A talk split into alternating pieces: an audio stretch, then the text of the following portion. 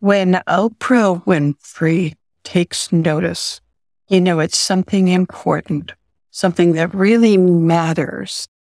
My guest today was invited to appear on the Oprah Winfrey Show.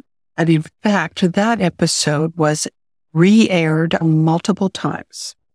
Oprah was so impressed with how one woman started a movement, created a charity, and had significant impact that she shared it with her entire audience on more than one occasion. Today, I am honored and grateful to share my very intimate conversation with Genevieve Piturro, the founder of the Pajama Program. If you stay to the end, you're going to get an extraordinary gift from her in the show notes. I'm going to include where you can find out more about what she's doing today, more about the foundation that she started and the book that changed my life when I read it. That's why I reached out to her to be on the show. Genevieve Piturro is a best selling, five time award winning author, TED speaker, and she lifts as she climbs. I couldn't think of anybody better to start off season three of this podcast as we talk about living your legacy. Grab a journal, grab a pen, grab a box of tissues. I think after you listen to this episode, you're going to want to share it with other people you care about that are saying to themselves, what is my purpose? And how do I figure out how to really make that be something? Stay tuned. We'll be right back with our guest.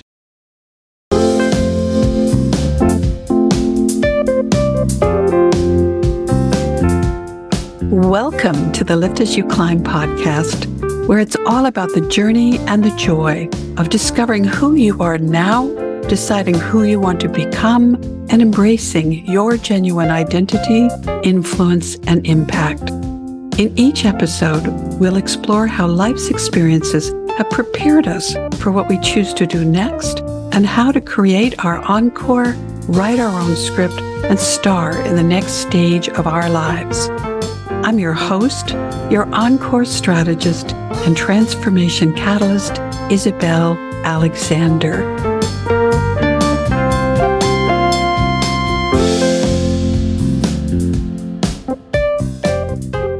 Welcome, everyone, to today's episode of the Lift As You Climb podcast.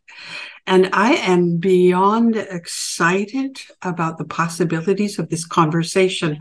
So excited that I've already flubbed my own introduction a couple of times. So um, that may or may not stay in the outtakes. I don't know. It depends. But let me just set the stage with there is just so much possibility that I'm bubbling over with joy and excitement and anticipation about where this conversation is going to go with a new friend. And I'm thrilled that she said old friend in our conversation, Genevieve Piturro, who is the author and the inspiration instigator behind a book that I have already consumed twice. It's called Purpose, Passion, and Pajamas. If you're watching any of this on YouTube, you're going to see the cover of that just over her shoulder. But also in our show notes today, don't worry. We're going to have a link there for you to go and get it immediately because you're going to want to have it. And I'm also going to be fairly confident that you're going to want to buy multiple copies like I do to give to friends and people you care about who are in the space that I am. And I know many of you in my orbit are of, okay, what's next? What now? We're baby boomers that have lived a life packed with lots of activities, lots of to dos, been directed and scripted on what is the right thing to do to be considered successful in our lives. And then we come to this juncture where it's okay, now you have some time to make some choices for yourself. Whether that's um, of your own choice or you are forced into a major transition in your life because of the end of a career or the end of a relationship or just the end of, I'm so done with that. I think I've given it all and I'm ready now for something else a purpose. So, I mean, it couldn't be any better way to position this conversation than to introduce to you Genevieve and let her share her story of how she went from that badass, successful corporate career woman to the inspiration, the founder of an organization that's had an impact on hundreds of thousands, possibly millions of young lives, and now is changing older lives like mine, older souls, to give us some ideas on what is our passion and how do we translate that into a purpose? And how does that become the legacy that we not only leave, but actually live today, enjoy it, influence it, increase its impact. Genevieve, welcome to the Lift as You Climb podcast. I'm so honored to introduce you to my world. Well, thank you, Ms. Isabel. Thank you for this invitation. I know we're going to have a great conversation just from the few minutes we spent before we went live. Uh, well, so I set it all up a, a little without giving too much away. Um, and also, let me just say, your book is already thumbed and oh, look at that. highlighted and Post-it notes. And I have gone back over the pages. I'm using your book now also for my morning pages prompt. I just flip a page, open it, and I'm journaling because oh. I'm I'm still my on my own journey. And, you know, as much as I think I'm really special and unique, I'm not. I know there's millions of baby boomers that are on this path with me of figuring, okay, so really, what do I want to do now? And even if I allow myself the freedom to big as, to dream as big and wildly as I choose, I'm terrified at how do I start? How do I get there? And it's your story that I found comforting in that I could see how it's possible for me and others to get there. Uh, but because you've created a guidebook. Oh, oh I, am glad. I'm glad you feel that way. I'm yeah, glad you feel that way. Yeah, very much so. All right. So I'm doing all the talking. I want everybody to hear your voice, your words about um, how this began. And they have to get, they have to buy the book to get the whole damn story and to feel the emotion that I feel every time I think about how that began. But give us a little preview of the book. Sure, sure. And please let me say, we are all, you are special and unique. We, we all are. It took me, you know, 30 plus years to believe that.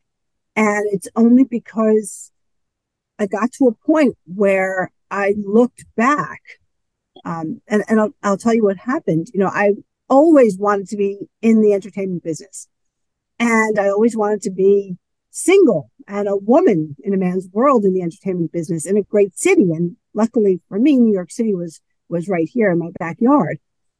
But it was very hard because I was the firstborn of a very traditional, in a very traditional Italian family. Father, literally off the boat from Italy, came to make a good life for himself. You know, his father and mother planned for him to come here. He came with his father, he was 15, met my mom, who was an American Italian, and they planned to raise four traditional Italian kids. And I was the first one. So, of course, I learned quickly that their dreams for me included going to college, but also get married and have kids, which to me, I didn't know how you could do both back then. So I didn't think that was my path. And it was really hard to tell them that I wanted to work in New York City. I wanted to leave the house, get my own place as early as I could, the day of graduation of college, and work in Manhattan. So there was that rub there, which I think is common for so many of us, at least back, you know, 30 years ago, when we were all, many of us, I won't say all, taught get a job, get a job, get a job, get a good job, make the money, get security. I never heard anyone ask me, what's your passion? Find your passion. We all have a purpose. Do you know what yours is? Find some time to think about it. Never. It was, you know, and I had it in my own brain, find a good job, find an exciting job. And I did. And I loved my job working in TV in Manhattan. I did. I was Mary Tyler Moore's Mary Richards. That's what I wanted to be for any of those who watch Mary Tyler Moore's show from the 70s. I wanted to be her. It's the hat off Minneapolis. So I did everything, you know, to follow in her footsteps. And for 12 years, I was living that life and I loved it. I was traveling. I had a good position as VP marketing in the television syndication world. I owned my own co-op. I was single. I had girlfriends. I did all those fun things Mary did. You know, didn't have quite the wardrobe, but I was working on it. and, and it was such a crazy life. I thought it was exciting. And it wasn't until a quiet afternoon, which was rare, when I was alone, that I heard a voice in me. And, and of course, I've learned it was my voice, an inner voice, ask me a question that literally changed everything. And I heard the question in me, and I, and I, I'm going to say it wasn't in my head. It was in my body, in my soul. And it asked myself, asked me, if this is the next 30 years of your life, is this enough? And it stopped me cold. And within seconds, Isabel, I knew something's missing. I had been running so fast, as so many of us do, that I wasn't feeling anything except that frenetic energy that we might say is enthusiasm and excitement. And of course, looking back, that's what it was crazy energy that I was absorbed in. And when I thought about what could possibly be missing, because I answered myself quickly, no, 30 years, I don't want it. I don't want this life. After I got over the initial shock of saying no, I realized one of the things, a family that my family and my parents really instilled in me was missing. I had them, of course, and I had sister, sister and brothers, but I didn't plan to have my own family. And I thought I would love to find a way to bring children into my life. And of course, I couldn't imagine how at that point.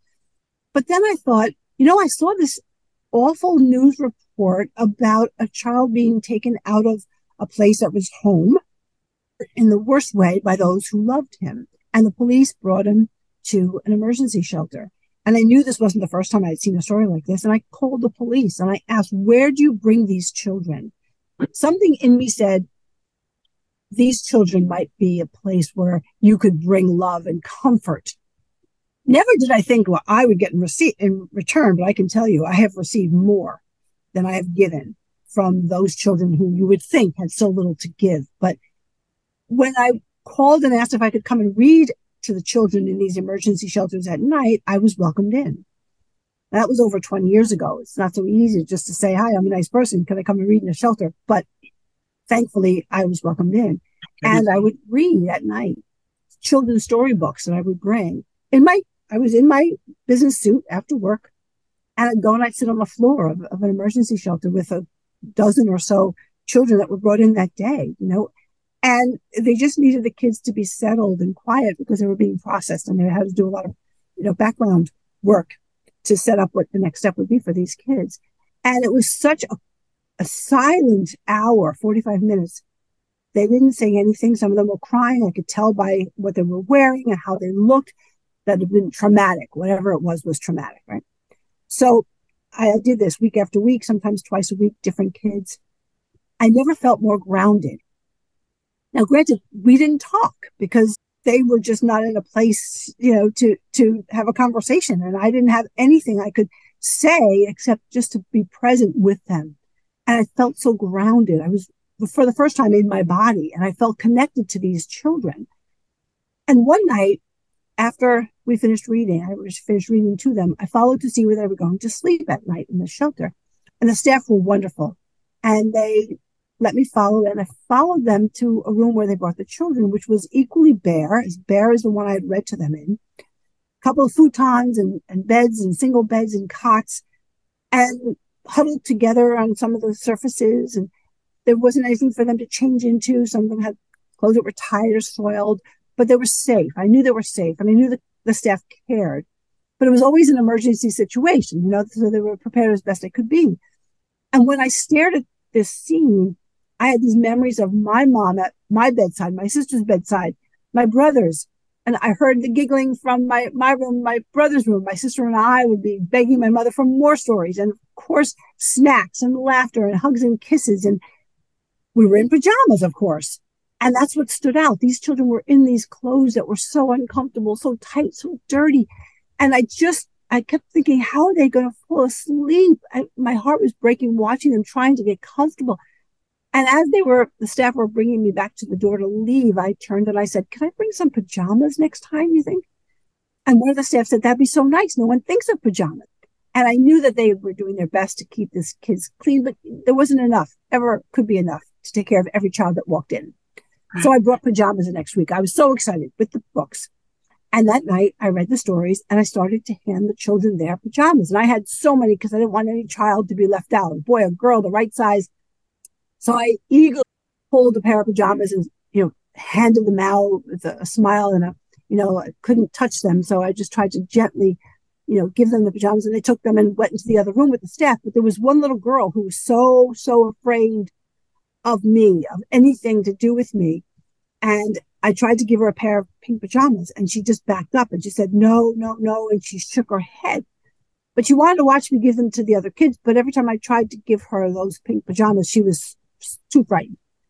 So she watched me at the end of the evening when the other children had take, been taken into that room with the pajamas they did take.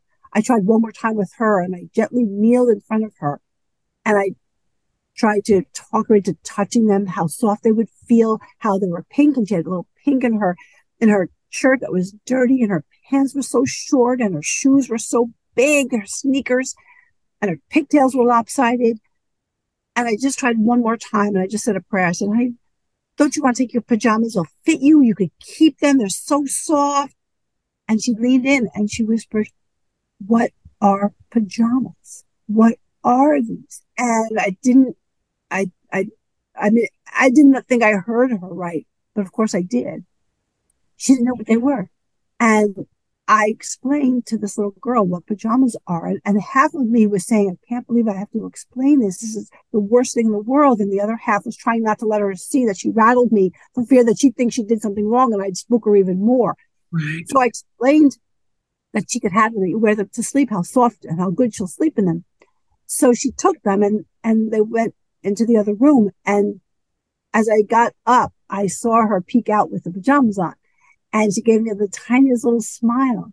And, and that was it.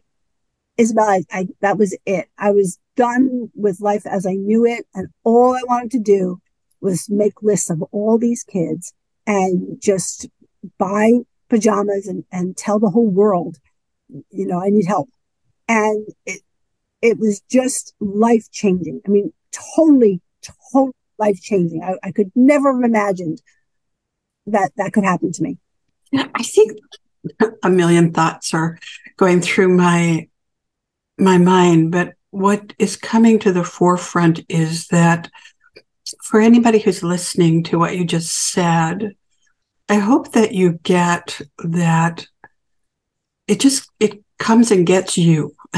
um, it does, yeah. You have to be open and allow it to take you. And uh, I, I know that took courage and it must have defied a lot of logic and conversations because obviously you were a, a pragmatic, practical, successful corporate woman on a track that you chose for yourself and all those things.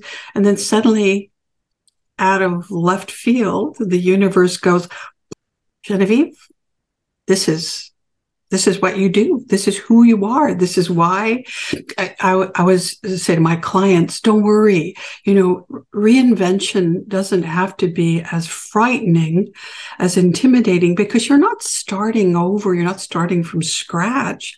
You're starting from experience. And you already had a lot of experience that you didn't realize at the time was going to help you with the skills and the abilities and the connections, right? Yes, that's true. That's true. And, and, like I said before, you are special and unique, and your purpose finds you, or you meet yeah. at, at the right time. Is looking for you. You're looking for it. Yeah. And you you may or may not. You may have an inkling. A lot of people have an inkling. They're afraid to trust that, and they stay with the you know the sure thing. Yeah. But um, you don't always. You can't imagine what it could be. You just have to be open. This is like again a gift from you is that um, building the confidence to trust yourself is the that's that's the only way that you're going to get from that little inkling of an idea or an encounter as you had to um, to your purpose to passionately bringing it to life and and making it whatever it is. And it it doesn't have to start gigantic right? Mm-hmm. you start very small. I started just me I didn't tell anyone. You know, as much as I wanted to tell everyone, I I didn't because when I started thinking, what do I tell them? It didn't. There wasn't a way that it sounded, um, you know, like a semi-smart person would sound. It sounded ridiculous, and you know, in my book, as, as you know, you probably read this, the story of what happened when I finally did take a chance and, and tell someone wasn't good. So it set me back, you know, but but more about that another time. Yep. And that's another conversation that we could have with everything uh, uh, and everyone about along the way. Um, not everybody wants to see you change and grow in this way because it's unsettling for them. Yeah. Uh, and we can go deeper into, into that. But I'd like to just continue on because I think there's just uh, the, that moment of, of comprehension for me when I was reading the story that that little girl did not have in her life experience yet or her vocabulary something that most of us take for granted pajamas, something clean and comforting to sleep in. And per- perhaps she didn't have anything that was actually hers new and meant to make her feel special and seen and recognized. And you you gave her such a huge thing that night. But I could understand why she would have been reluctant in the beginning because um, you know, perhaps gifts in the past were attached to negative exactly. experiences. So yes. Yes. um so thank you for your wisdom in that moment of going gently with her and uh, cool. you know, I I didn't. What you're saying is is is so true. Um, but I didn't know to trust anything. That's why I think I try to to teach and help other people to know that it's one step at a time. If you if you understand this is coming from a deeper place than maybe you've ever come from, yeah. then try to understand that you're being guided yes, it's, it's up to you to take the action, the inspired action. But you don't have to know everything. And that shouldn't stop you because it could have stopped me. I don't know. I honestly don't know looking back and I've written it how I got from sometimes D to E. You know, I could get from A to C. We probably all get, get from, you know, A to C, but it's getting in the middle, getting to the next step when you've got so much on the line because you've invested so much that getting from, you know, letter M to N is a huge leap of faith, maybe financially, maybe, you know, because you have so much to lose already and you have so far to go. There's just faith in yourself. And as I always say, in the universe, it's your silent partner. Yes. And I, again, I love how you break it down and make it so relatable and understandable.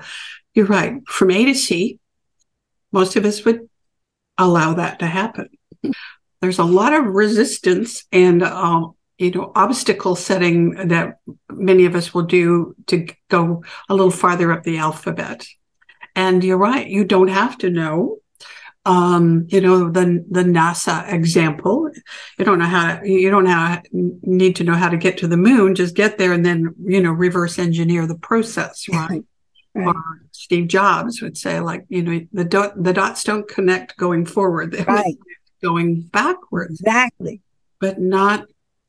Yeah, so there's a whole aspect around that about building that confidence and trust and um, wanting to change, right?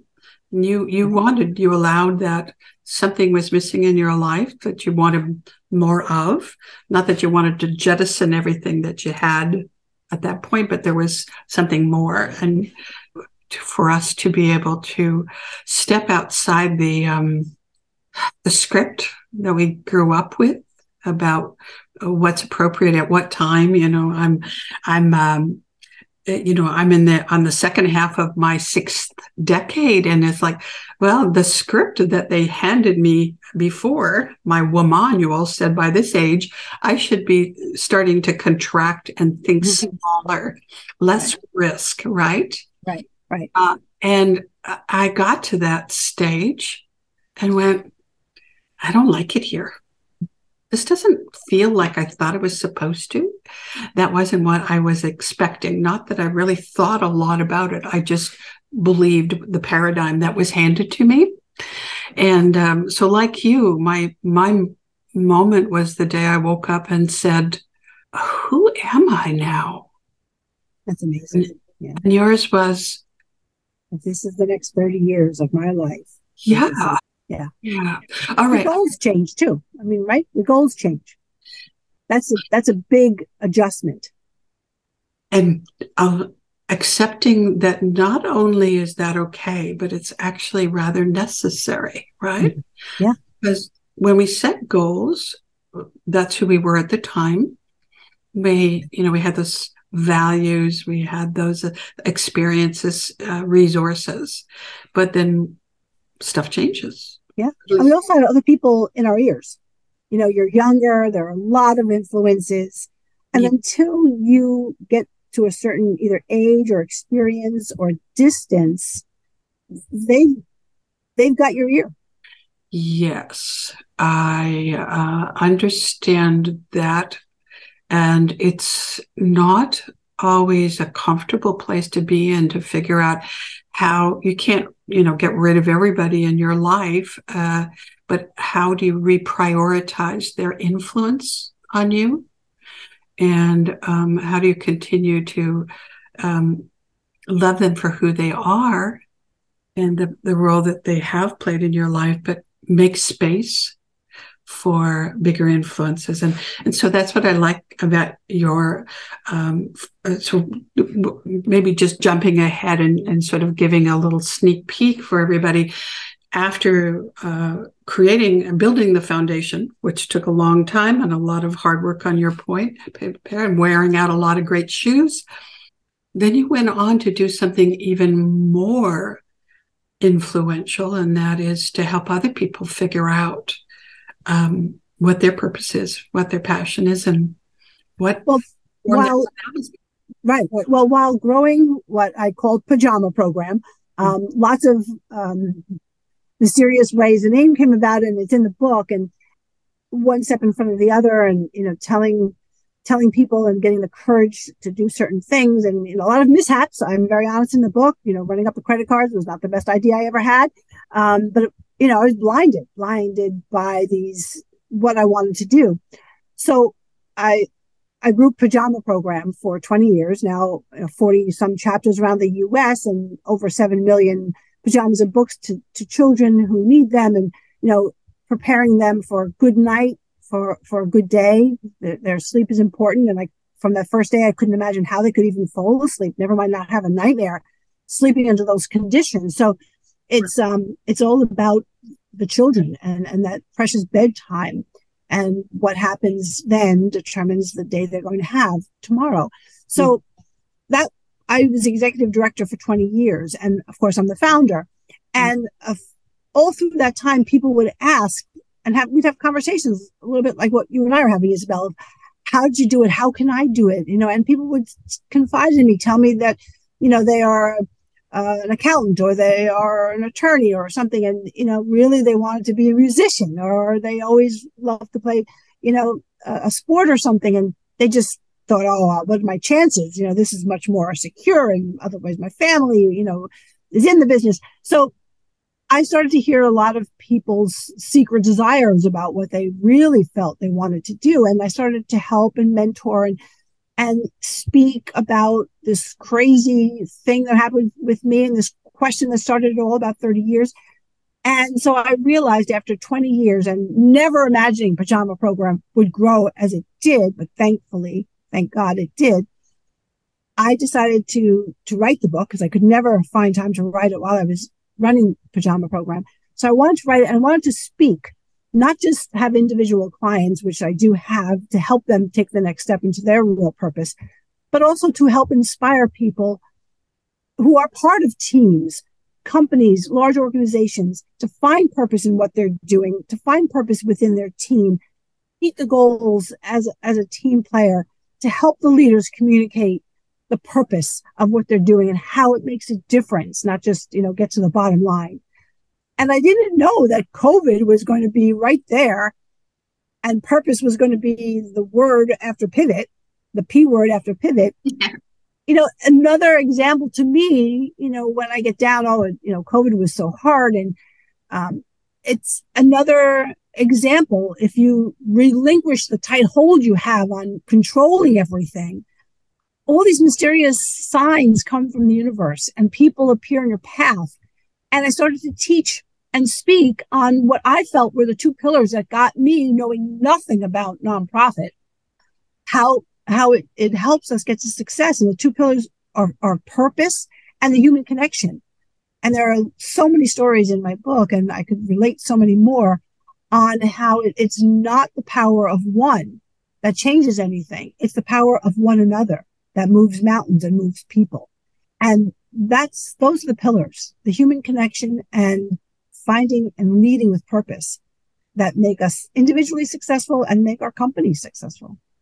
Thank you for introducing that very, very powerful guidepost, the power of, of one another, because that, that was a wow for me also in reading and thinking absolutely posit- positively going trying to go alone in your life you can go pretty far but if you really want to go farther as they say you know travel travel with others and being open to, to knowing that uh, other people have strengths and resources and abilities uh, that complement yours and drawing those people in. I I, I was very um, really tuned into that. That was like a, a radio signal that went up for me in the book as well to say, yeah, remember this starting to figure out who you are now and why your life matters or what you want to do next, who you want to become next doesn't have to be so scary if you're not traveling that path alone. That you're very carefully curating and nurturing the people around you that you need to learn things from and who are willing to, in my vocabulary, lift you as you're climbing um, and so that that was so really really cool. I, I also was very um, in chapter nine. You talk about about the maybe more of the organizational structure of creating your your passion project and and having a, a vision and a mission mission statement. And I went, ah, you know, put it in a business context. Yes, of course. And then that sets you up for okay, this, these are the steps, right? Mm-hmm. This is what we need to do next. And taking that action, as you said, and who, who are the who's that you need around you to accomplish the hows, right? Right, right. And why I always encourage my clients and, and others to reach out because you will be shocked at how many people will want to help and will answer your, your call if you're sincere and you are passionate and you're enthusiastic about what you're doing. And also, you have to know that just mysteriously, the right people will just pop up, will come to you, will find you when you are reaching out. It's just the way the universe works. You know, it's another universal law. So as long as you are reaching out and you're putting out what you need, whether it's in a prayer, whether it's uh, you, if you write down, you know, every morning the 10 things I need today, people, the right people will find you. Because when you are on purpose, you're on a path. And everybody has a path. And those who are, are on their purpose that meld with yours that where they can help, they find you, you find them, you find each other. And there's no way to explain it. Um, it's just something you have to see and you will see and then you'll believe more and more. All right. Well, one of my favorite things is my pre sunrise walk. Mm. I really do enjoy getting out uh, so that I'm at a certain point on the lake uh, when the sun is rising. And when I'm, you know, um, batching my activities and and really making taking advantage of that selfish time for me i'm also listening to audible books and this morning there are no coincidences right, right. this morning I was listening to Mel Robbins' The High Five Life. And she was talking about the reticular activating system, the RAS, which is a part of our brain. She describes it as a, like a hairnet of neurons that are, in her words, the bouncer for what our brain lets in because we are being bombarded by data constantly, right? And whether that data is information or people or relationships or visuals, whatever it is, we actually have a scientific proof of part of our brain. Everybody has this. You know, you don't have to be you don't have to be Oprah. mm-hmm. I'll drop that one for a conversation later. Uh, we all have it that we have help from our brain to make us aware of what's already around us. And so when you are attracting those people to you, those are resources, that information, that knowledge that you, because you are part of my journey of I wanted help to figure out. I have a dream. I have a passion to build the Lift as You Climb foundation. And I was, it was so big that I thought, I can't do this. I don't know how.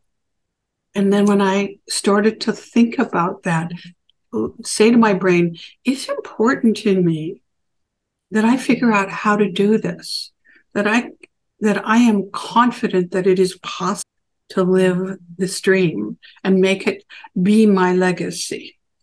Bingo.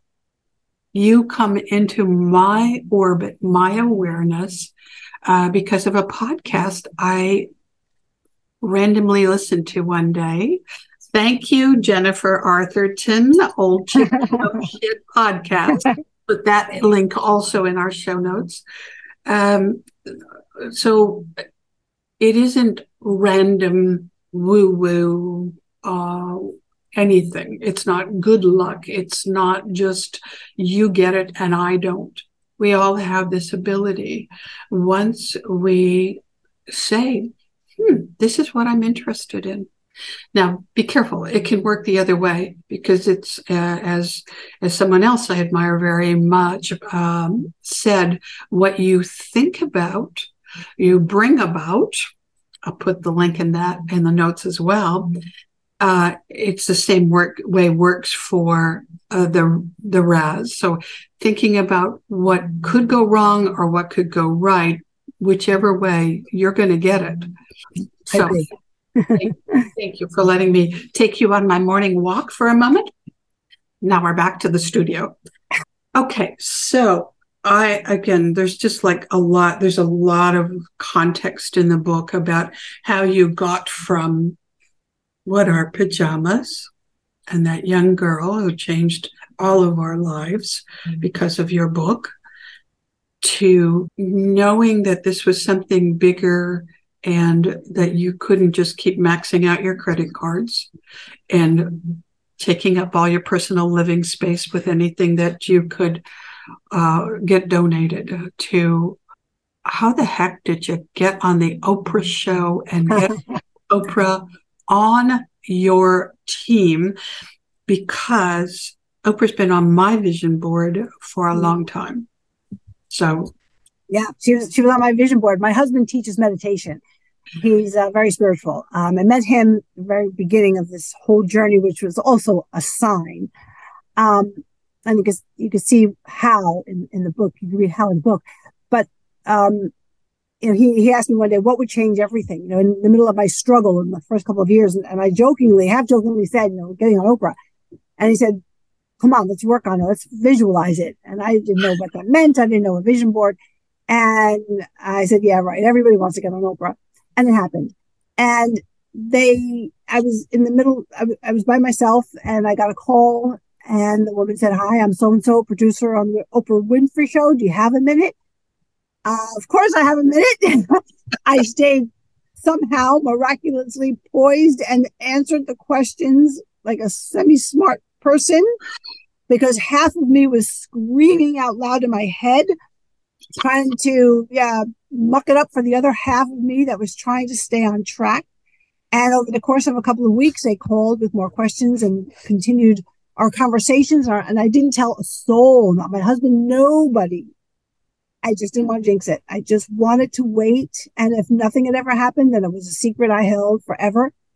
And if it was going to happen, then of course I could tell the world. And they, they said, you're, you're going to be on. And it was, it was incredible. And, and I won't spoil it. So for any of your viewers or listeners, if you just Google my name on Oprah, you will see. And it is quite a surprise. And they aired it three times. It still aired and a snippet of it was in her final show. So it's, it, just watch it because it's just a human interest story about connecting um, heart to heart. It's it's just that's all I'll say. And um, I'd love to hear if anybody watches it what what they think. If you, you know, just email me on my website. I'd love to know. But it's just it's nobody does like Oprah.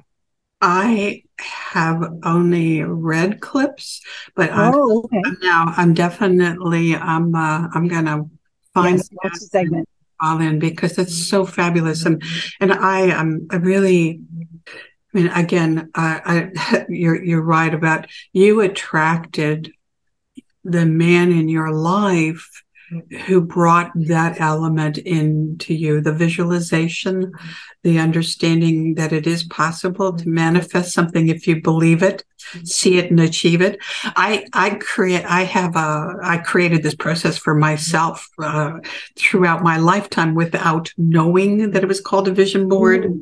because i was the the single teen mom who didn't have much of anything mm-hmm. and after my son was in bed it's uh, asleep at night i would sit with the do you remember the sears christmas wish book catalogs I remember Sears catalogs. I don't remember that they had a wish list. Okay. I don't know if it was just a Canadian thing or not, but at Christmas time they came out with this extraordinary. It would be like Oprah's magazine of yeah. all the favorite things and beautiful photography and you know, uh, very coiffed people and scenes and all the best new toys, all the Fisher Price stuff, all that stuff. And I would sit in bed uh, in my shitty, cold, dark basement apartment and go through those pages again and again. And I would fold down the corners and I would put uh, markers in the pages and I would draw circles around. I'm going to, when I have enough money, I'm going to get that for us. I'm going to buy that for us. Oh, this is what our dinner table will look like. Yes, yes. And I did that uh, night after night because I didn't even have television or cable or anything back then. I was only 16. And um, heck, years later, I find out this is a thing. This is visualization. yeah, as a name, right? yeah, but and it and, and I can tell you that um, very, very much, maybe all of what I I longed manifested, yeah, came maybe maybe you know it's not exactly in the same form, but similar, mm-hmm. this or better kind of thing. Mm-hmm. So over the years, then as a business owner and learning the process of strategic planning and still, you know, recognizing how impactful uh, visualization was in my life, I created an online program called the Visual Encore Plan.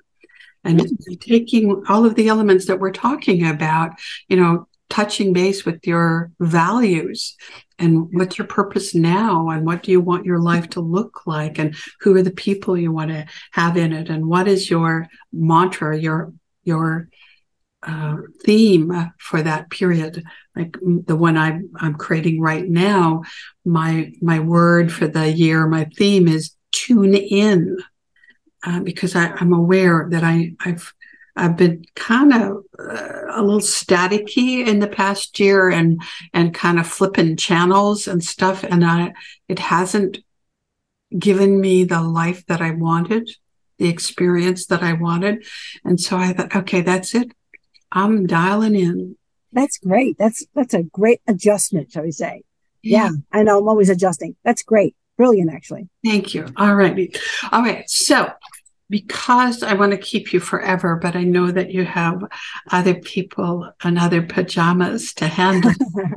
I I would think, you know, this all is very exciting and I hope inspiring to people who are listening to to if you don't have an idea yet, to just uh, know that it's possible. And people like Genevieve, people like myself, and many, many others, you don't have to be Bill and Melinda Gates to start a foundation, to start a movement, to help build a charity, or to give back in any way. It doesn't even have to be a registered nonprofit uh, or you know something that um, uh, it it it just it has to be something, right? To start, to have a purpose in your life. Yeah, and I and I say this all the time. It having your purpose doesn't mean having a nonprofit. It doesn't mean it means do and make a profit uh, at what you love to do. There are plenty of people. You mentioned Oprah. She, nobody's on purpose like that woman, oh. and I think she makes a profit. So find what you love. And you know, I worried, of course about the money. I mean, I was in a bad situation. I was worried about it. Who would ever think I could never figure out how I could ever pay my mortgage, handing pajamas to these children? I didn't know what a 501c3 is. I didn't know, you know, what could happen. And I work with people all the time. If you bring your purpose into your life, whether it's a jump or, or a slide, it will change. It will change your life. So if you have a, a good job that you like, but it's not your purpose and your purpose is singing. Let's talk. I invite anybody to, you know, I always give the first hour free, hour and a half, whatever you need, just to talk it out so you're not alone. And it's, there's so many ways to bring that passion, whatever it is, into your life that changes your outlook on life and your job becomes brighter because you've allowed yourself this freedom of expression with your purpose. Thank you. Because you just sparked another thought you don't have to wait till you're retired. You don't have to leave one thing entirely and, as you say, jump over here. You don't have to go from uh, rooftop to rooftop and leave everything behind. Mm-hmm. You start where you are. Yeah, absolutely. You know, I call it a slide. Yep. Slide. I love that. It will change everything. It's like giving yourself a gift that you have shut away in a dark closet with, you know, dust and cobwebs. And it's depressing and sad to you when you think about what's hidden in that closet, never seeing the light. And when you open that closet and you slide it into your life in even a small way, the sun comes out. It's amazing. It's amazing. It is amazing. And I, I see it's, it's what it becomes a ripple effect too. Because I think about, you know, that decision for you that day to take the pajamas and to begin there, how that's rippled out and affected so many others in their mm-hmm. lives. Mm-hmm. In fact, I, I think I recall reading in your book um, some some statements by people who had been affected by somebody taking a moment in life to recognize them, to make them feel loved, to make them feel worthy. And then how they took that and paid it not only forward, but magnified it in life. And we just never know. But if, if we don't do anything, there's no sound, there's no effect, right? Right, right. You don't know who you've touched. I mean, it's all around us at this season, but it's a wonderful life. You know, you don't know when you, you know, when you start your life, the people that you're going to impact, the smallest, in the smallest ways that come back just when you need a hand up. Amazing. I um I would very much like the opportunity to have you come back again and again because I think we've just unpacked the tiniest bit of the confidence and the process of doing something in your life that makes you feel validated and worthy and like your life mattered. And if you think that's too selfish, then think about if you don't, who else will not be affected by that and to begin and to do that going forward. Now, for sure, we're going to put everything in the show notes about where people can find you and follow you and get the book and read it and make vision boards and and really get started on this incredible next 30, 40, 50, whatever, even if it's five minutes of your life, just do it, make it happen. Could you give me like one or two or three sort of just do this to get started ideas for people? Um, absolutely. On my website, genevievepiturro.com, go to my blog. Um, a year ago, I did post something so that I could help people. And it's, um, I believe the blog is called Four Steps to Purpose. And it is an exercise that I do with all of my clients. And you can do that exercise. Do it seriously, take it seriously, give yourself that 90 minutes, read through, do it. And again, feel free to contact me if I can help. I couldn't ask for better. Thank you. That is truly a gift. It's very perfect for, for, for, me because as we're recording this episode, it's just a couple of days before the end of a calendar year. Mm-hmm. And um, I know that I have many, many more years ahead of me. And, and I am, I'm, I'm asking myself that question regularly. Who am I now? And more importantly, who do I want to become next? So I'm going to I'm going to get myself a great bottle of bubbly. good, good, good. And New Year's Eve. I think perfect timing. I have a new ritual. This will be my new. That'd be great. Let me know how it goes. Tell me how I can help. I promise you that you will know for sure, and the world will know. And I kind of think it's something that should be an annual thing or more often, right? I like that. Yeah. Yeah. All right. Thank you. Thank you again. And thanks to all that are listening. Please don't don't waste another moment wondering how to do it. The clues are here. The cues are here in this episode. Listen to it, replay it, and share it. For God's sakes, share it with all the other people around you that you care about and, and know that all of you can make this like collective tsunami of difference in the world by just beginning one step at a time. Thank you very much. And we will be in touch soon. And I'm going to do. I'm so, ex- I'm so excited to hear what you get out of it and to, to talk about whatever you want to talk about. Isabel, this has been so much fun, like girlfriends talking, like old girlfriends talking, not old, old in, in time, not in age. You know, I would rather be old than not. Uh, I'm, I'm just, you know, I have a new perspective and a new appreciation for my age, age yeah, the ability that I am now standing on a platform looking up and out, uh, that I have a lifetime, as I said, not starting from scratch. Um, in fact, I, I, because I was that teen mom and, and to had a different uh, course in my, I, I didn't go to college, but I gave myself a degree. Well, actually someone else that I, I met along the way who really lifted me up said, doesn't matter if you went to college, you have a degree, it's QBE. I said, what? QBE. He said, yeah, qualified by experience. Oh, good. Perfect. QBE. Yes. And I think for all of us, you can have that. Um, you can have that degree and you can put that on your business card, put on your website, wherever just remember that it's it's like this degree that never finishes. Yeah, that's great. I love that. Yeah. All right. Thank you again, and um, deeply, deeply grateful. Thank you. Thank you. We'll talk again. Thank you for spending this time with me.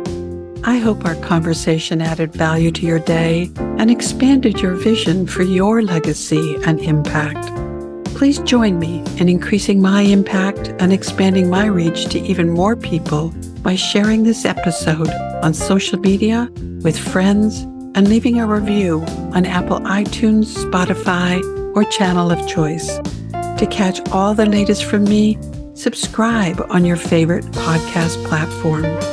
Connect with me and others in our community Facebook group, the Lift As You Climb Movement, where you can engage be inspired by, and grow with a tribe of like minded people. As I evolve as a podcaster and spokeswoman for collaboration and economic empowerment, your input and feedback are especially important to me.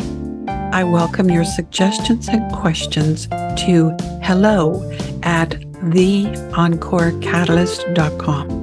Until we meet again, please remember your success may be the foundation for someone else's. Together, we can raise success ladders around the world.